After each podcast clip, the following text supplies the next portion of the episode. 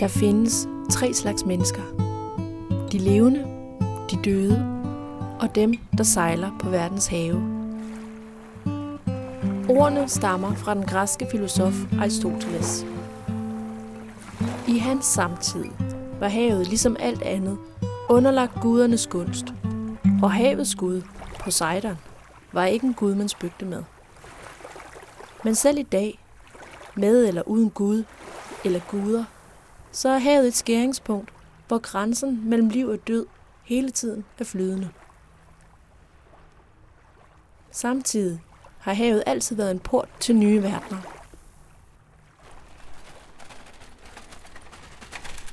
På Christianshavn ved hjørnet, hvor Christianshavns kanal og Vilders kanal mødes, bor 83 søfarende. Hver især har de sejlet på dækket i mindst 12 år. Det er et af kravene for at blive medlem af Sømandsforeningen 1856, og for at få en bolig her i Prinsesse Maries hjem for gamle sømænd og sømandsenker. Og her er jeg taget hen for at blive klogere på, hvem de er. Den tredje slags mennesker, dem, der sejler på verdens have. En af dem, man møder her, hedder Carsten Nielsen. Ja, den generation, der fik den besked, at jeg var nok noget af en råd i unge, at jeg havde en chance til, tilbage, og så spurgte jeg lige så dum som jeg var, så hvad er den chance så? Så du tager ud og sejle, sagde det. Det her er Carstens fortælling. Vi skal høre om livet til søs og om at sejle rundt i verdenshistoriens brandpunkter. Vi skal høre om kvinder og kærlighed. Og vi skal stifte bekendtskab med to gamle sømænd, Revolver Jack og Congo Bill. Men vi begynder ved begyndelsen. Dengang i starten af 1960'erne, hvor Carsten gik fra at være en halvvoksen rod til at blive en ung sømand. Det første skib, jeg havde, det hed Miranda af Marstal. Carstens bekendtskab med Miranda af Marstal blev hverken langt eller varmt. Turene mellem København og Ronne var ikke lige det, han havde drømt om. Carsten skulle ud og se verden. Så kom jeg øh, på langfart. Der kommer man jo ud, ikke? Jeg fik så min, min sejltid, den jeg fik jeg som, som dækstreng på det konto der, ikke? Og så kom jeg ud som uh, jungmand, og det var... Uh, det var øh, egentlig ikke en hus. Så kom jeg ud som letmetros. Det var i... Uh, jeg tror, det var Katholm, den hed. Og så er jeg på langfart, der mønstrede jeg som matros i den gamle øh, dansk-fransk Bretagne. Det er en verden med et stærkt hierarki, Karsten er blevet en del af. Men det er også en verden, hvor man stiger i graderne, når man har bevist sit værd. Og det er en verden, som har sit helt eget sprog.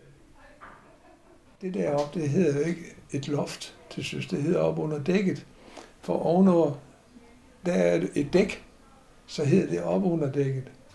Og det der, det hedder et skot. Det er en væg. Det der, det hedder en dørk. Det er et gulv. Ikke? Altså, sproget er, er, bliver jo anderledes, ikke? og, det, og det, det, det lærer man meget hurtigt.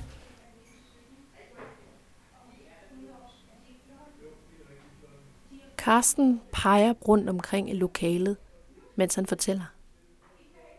Vi sidder i et mødelokale i den gamle røde murstensbygning for enden af Vildersgade, prinsesse Maries hjem for gamle sømænd og sømandsenker. Vi sidder i et mødelokale, fordi faktisk bor Karsten har slet ikke. Han er formand for Sømandsforeningen, og på den måde er han en del af husets daglige drift, selvom han ikke bor her. Men rummet, vi sidder i, og hvor Karsten udpeger det, der ville have været dørken og under dækket, hvis vi havde siddet på et skib, det ligner ikke noget mødelokale. Det kunne lige så godt have været en stue. Her står to dybbrune træreoler med gamle bøger, fotografier og et porcelænstel. Mødebordet er også af træ, og det er også tungt. Det samme gælder de seks højrykkede stole, som er presset sammen omkring bordets to langsider. På den ene væg hænger to store malerier med guldmalede rammer, også i træ. og et mindre i brun ramme med udskæringen af en kongekrone øverst. Et lidt selsomt familiegalleri med Sømandsforeningens stifter Peter Funk i midten, og ved siden af ham den franske prinsesse Marie, det hende huset er opkaldt efter. Går man helt tæt på billedet, kan man ane konturerne af en tatovering på prinsessens hvide, bare arm. Den nederste halvdel af væggene er klædt i hvidmalede træpaneler.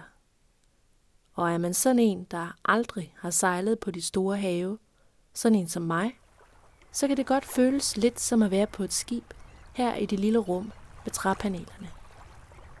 Det er vist på tide at komme tilbage til søen. Vi tager et smut til Kongo, hvor Karsten får svaret på noget, han længe har undret sig over. Øh, Øh, jeg siger til Kongobil, øh, hvorfor fanden i helvede er det der øh, så bange for, for, for Volvedæk? Ah, sagde han, så det, det kan jeg sgu godt fortælle dig, sagde han så, fordi at, øh, han, når han gik op på soldækket, gik og røg en cigaret, og så, når han var sådan, kom sådan et stykke ned, så smed han cigaretten på soldækket, ikke? Og så når de her nære, de kom og skulle have fat i her cigaret, så tog han til sin baglomme. Og der havde han sådan en lille Beretta-pistol, så skød han cigaretten væk, inden de nåede og fik fat i den. Revolver Jack var på mange måder lidt af en karakter. Det vidner en anden historie også om. Den er fra Indonesien, og Karsten han har fået den genfortalt af Kongobil. Man mente, at skibet havde kontraband ombord. Det betyder, at man har uh, ulovlig last ombord. Det kunne være våben og sådan nogle ting. Uh, han har. Og så hele skibet blev så opbragt af hollænderne. Det var jo hollandsk uh, Indonesien dengang. Mm. Og uh, så ryger hele besætningen i land, undtagen uh, revolverjack. Han gik ud på uh, til hvor falderæbet det var, og så stod han med Dannebrogsflag det er så, jeg skal huske, det er genfortælling af Kongobils historie om, hvad der skete derude. Og så sagde han, øh, og det, det er dansk område, sagde han. Han var den eneste, der var ombord i skibet det der næsten hele år.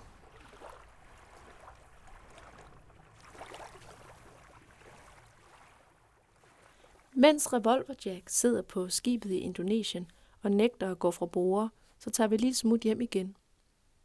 Jeg har været på besøg et par gange nede i Tikaffen.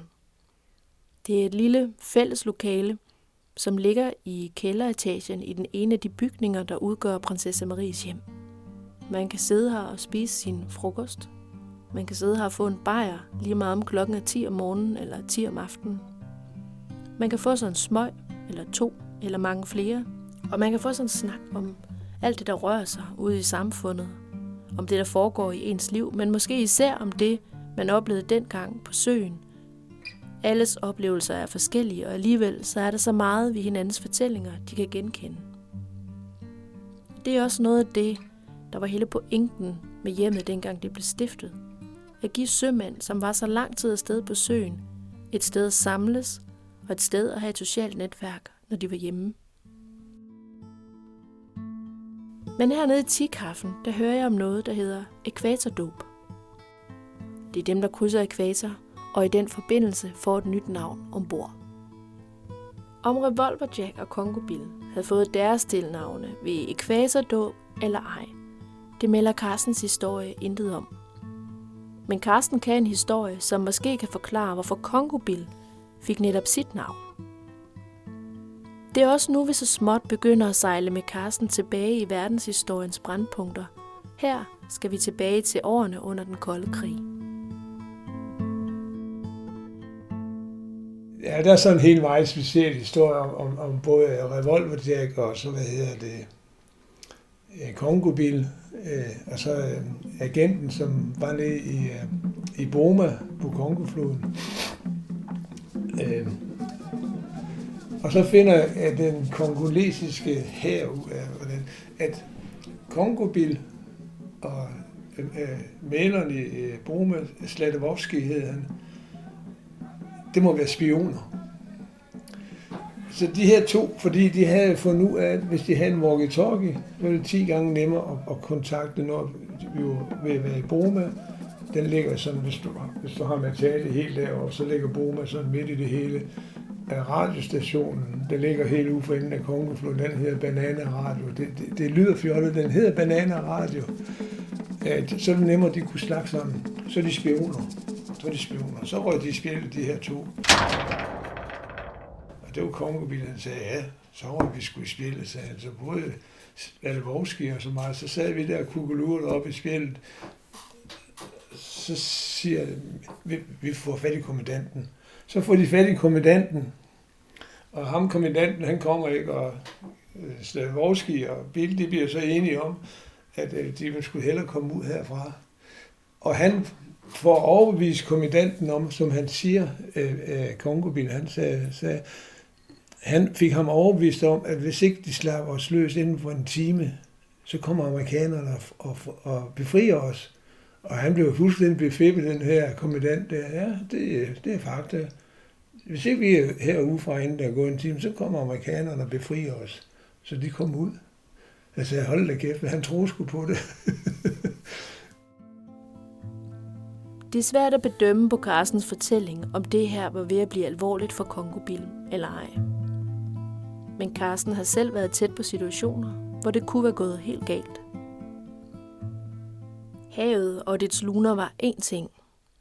Her kunne last, der ikke var suret ordentligt fast, betyde forskellen på liv og død, hvis vejret slog om og bølgerne blev høje.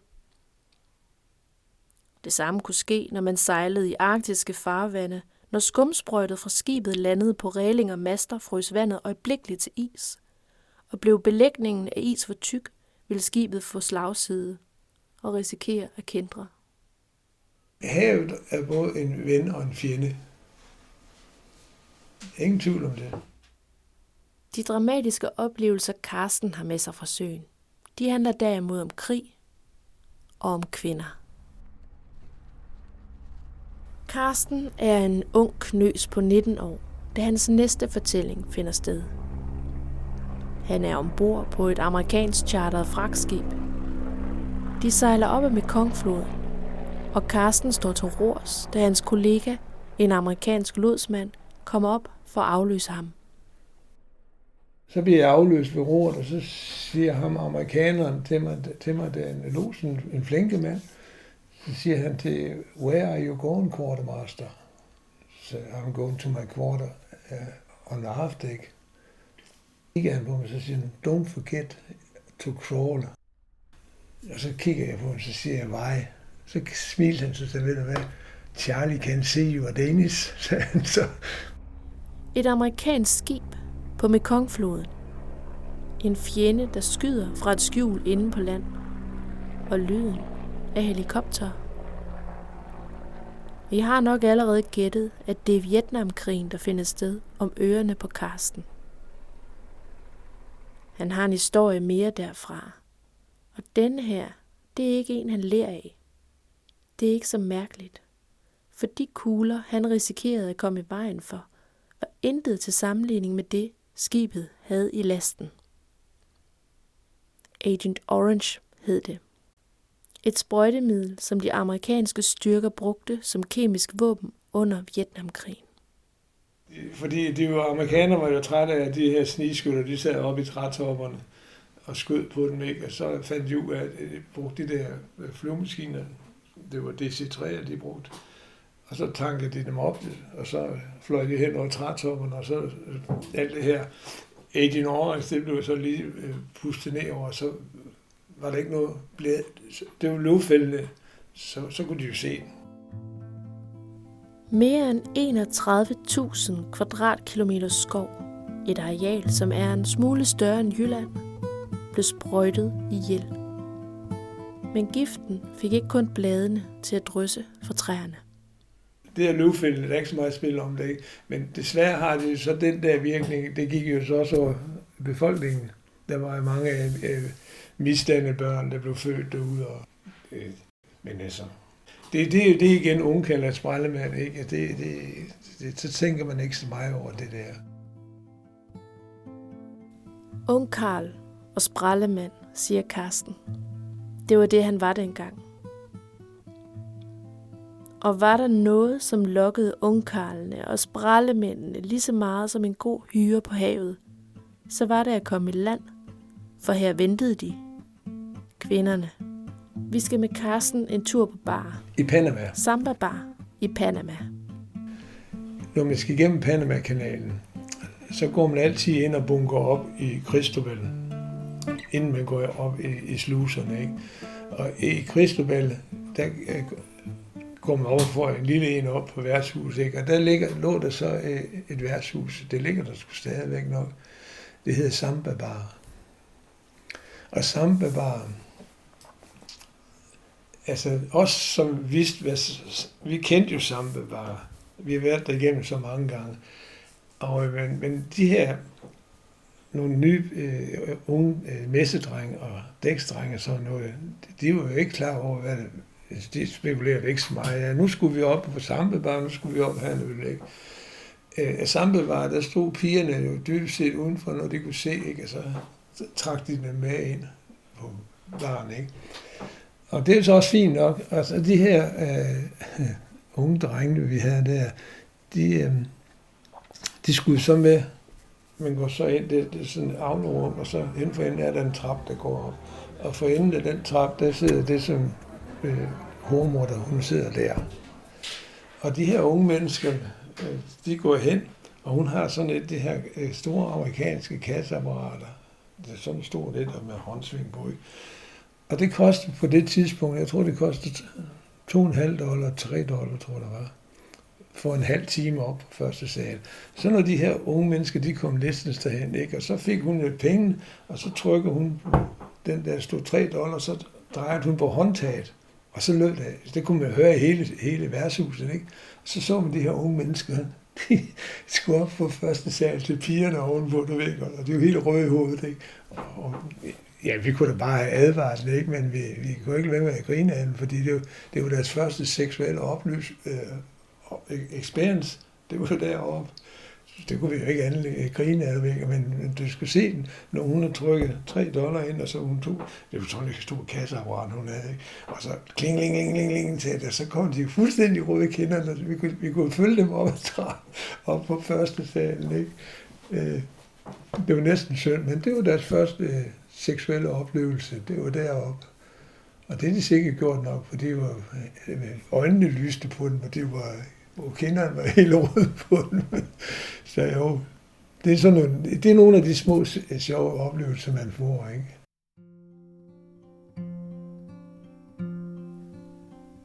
Udover kvinderne på første etagen på Samba Bar, så var der også kvinder, man brugte lidt mere end en halv times tid sammen med. Og blandt dem var der et kodex, man ikke forbrød sig imod. Vi lå altid minimum en, en uge under land og losset. Øh, I Bangkok for eksempel, øh, der skulle vi let skivet ude på, øh, på baren ude på floden, ikke?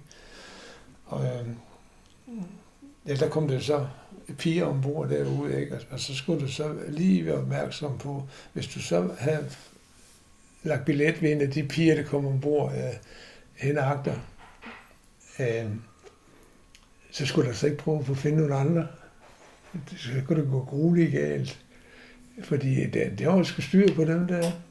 Hvis, hvis du først havde, havde taget imod deres service, som vi kaldte det, ikke? Jamen, så skulle du ikke prøve at kigge på nogle andre piger. Det, ikke? Det, du sad op på Mosquito Bar i, øh, i og det skulle du sgu ikke gøre. Fordi så var, så var de lange knive frem lige pludselig, fordi så var de sure. Det, det gjorde man ikke sådan noget. Og jeg kan godt sige dig en ting. Øh, deres øjne bliver kulsort. Altså, de bliver kul, rigtig kulsort, hvis du har våget at kigge lidt for til den forkerte side. Ikke? Du, du kan se det med øjnene, de bliver kulsort. Og så er du godt klar over, at du kun er på overdrevet. Så skal du passe på. Der var i det hele taget meget, man skulle vogte sig for ved de kvinder. En gang på New Zealand var det lige før, at Carsten kom til at sidde i saksen. Det må være i Auckland. Jeg tror, det var første havn, vi kom til Auckland. Og der kommer øh, hun ombord, hun hedder, hedder Sally, og øh, flot pigebarn, øh, typisk med ru, øh, med kul øh, sort hår, blå, øh, blå sort hår faktisk, eller sort hår, ikke? Og øh, hun spillede guitar, og øh, hun sang faktisk den der af Olivia Newtons sang, der hedder Banks of Ohio. Øh, fantastisk. Og øh, hun kom ombord, og vi havde, et, et, vi havde lavet en bar ombord i skibet. Det var sådan, at, at så kom der alle pigerne ombord i, i skibene, ikke? og jeg var så sammen med hende, og jeg havde så lejet en bil, og så skulle vi ud og køre en, en tur op på Nordøen, ikke? Og øh, det var også, vi var der, jeg boede på øh, øh, motel. Jeg tror, det var to-tre dage, vi var ude køre. Så siger hun så til mig, vi skal lige forresten forbi mine forældre, de bor lige hernede et eller andet sted. Nå, jamen, så kørte vi ind til hendes forældre der, i Og, og vi sidder der og snakker, og så går det lige pludselig op for mig. Hendes far, han er det, som man, man kaldte ude med ordene, han er det, man kaldte for minister. Ikke en, mis, min, en minister, men han er minister, og det er fordi, man er præst i en kirke. Og det går jo så lige pludselig op for mig, at han er præst i en kirke øh, lokale kirke, så tænkte jeg, det, det hænger sgu ikke særlig godt sammen, det her. Så siger jeg til Sjælle, jeg tror, det er på tide, vi skal tilbage til Auckland, sagde så, fordi det, det trækker ud, det her, ikke? Og øh, jeg var faktisk ved at blive gift med hende, ikke? Men øh, så skulle skæbne jo, at konsulatet, eller øh, nej, øh, ambassaden i Auckland, var der ved, øh, de havde lukket den dag. Så sagde han, det er også lige meget. Så vi går hen og får en lille en her hen ved siden af, og så gik det så mere eller mindre i glemmebogen, det der. Fordi så kom vi jo ikke ud mere jo. Ambassaden havde altså lukket, og Carsten slap med skrækken over at blive gift med præstedatteren Shelley. Og med den historie sejler vi hjem igen. Hjem til Christianshavn. Carsten sidder i det lille træmættede mødelokale under portrættet af Peter Funk, stifteren af Sømandsforeningen. Han har fortalt længe nu, i flere timer. Men før vi stopper, skal jeg lige have svar på én ting mere. Tatoveringerne på hans underarme, en samling blækblå aftegninger. Hvad forestiller de? De, de to her, det, det, er, det er faktisk lidt mærkeligt. Det er en stjerne, så står der altså mor hernede. Og det er der faktisk mange søfolk, der har. Øh, jeg ved ikke hvorfor, men øh, det, det må være fordi, det, øh, min mor hun var jo alene også, ikke? Altså, det, det ved jeg ikke. Det er nok øh, på grund af, at hun skal sgu også være der. Ikke? Øh, det er en sommerfugl, der står der også mor, det kan man ikke se, og det der er også skivet. Men de, de, de forsvinder jo, altså det, det, det, er, som, de er lavet, de er lavet, øh, jeg tror, øh, de, de, øh, den der er lavet i Japan. Jamen det er, det er jo helt tilbage i midten af 60'erne, de det blev lavet, ikke? Så falder de. Altså dybest set kan du ikke se, hvad, hvad, hvad, hvad det skal forske med. Men hvorfor der står mor, det må jo, ja, det har de fleste søfolk. Og, det og så er der sådan tre prikker der. Tro, tro håb, kærlighed. Det er det, det står for. Ja. Karsten kigger på mig og smiler. Han deler de tre prikker med mange sømænd. Noget andet mange sømænd har er ring i det ene øre. Karsten peger op på portrættet af Peter Funk over sig. Han havde det også. En tung, skinnende guldring i venstre øre. Karsten har aldrig selv haft ring i øret, men han ved, hvorfor mange sømænd har det. Den ørering er betalingen. Hvis du så ryger i vandet, det er betalingen til færgemanden for at komme herfra over i dødsriget. Så snupper han. Og det er myten om den der ørering. Og det er der ikke ret mange mennesker, der de siger, nej, men de skal have ørering der, ikke? Og så siger han, du er bøsse. Jamen, det er du ikke. Jo, hvis den lige pludselig sidder i den forkerte side, øh, så er jeg ikke så sikker på, at det har nogen betydning. Men den skal sidde der, hvor den sidder for ham. Vi siger farvel til Karsten her, med myten om færgemanden, der fragter forliste sømænd til dødsride med en skinnende guldring som betaling. Udenfor skinner solen, og vandet i Christianshavns kanal funkler, som om der lå tusind stjerner på kanalens bund. Eller guldringe. Hvem ved?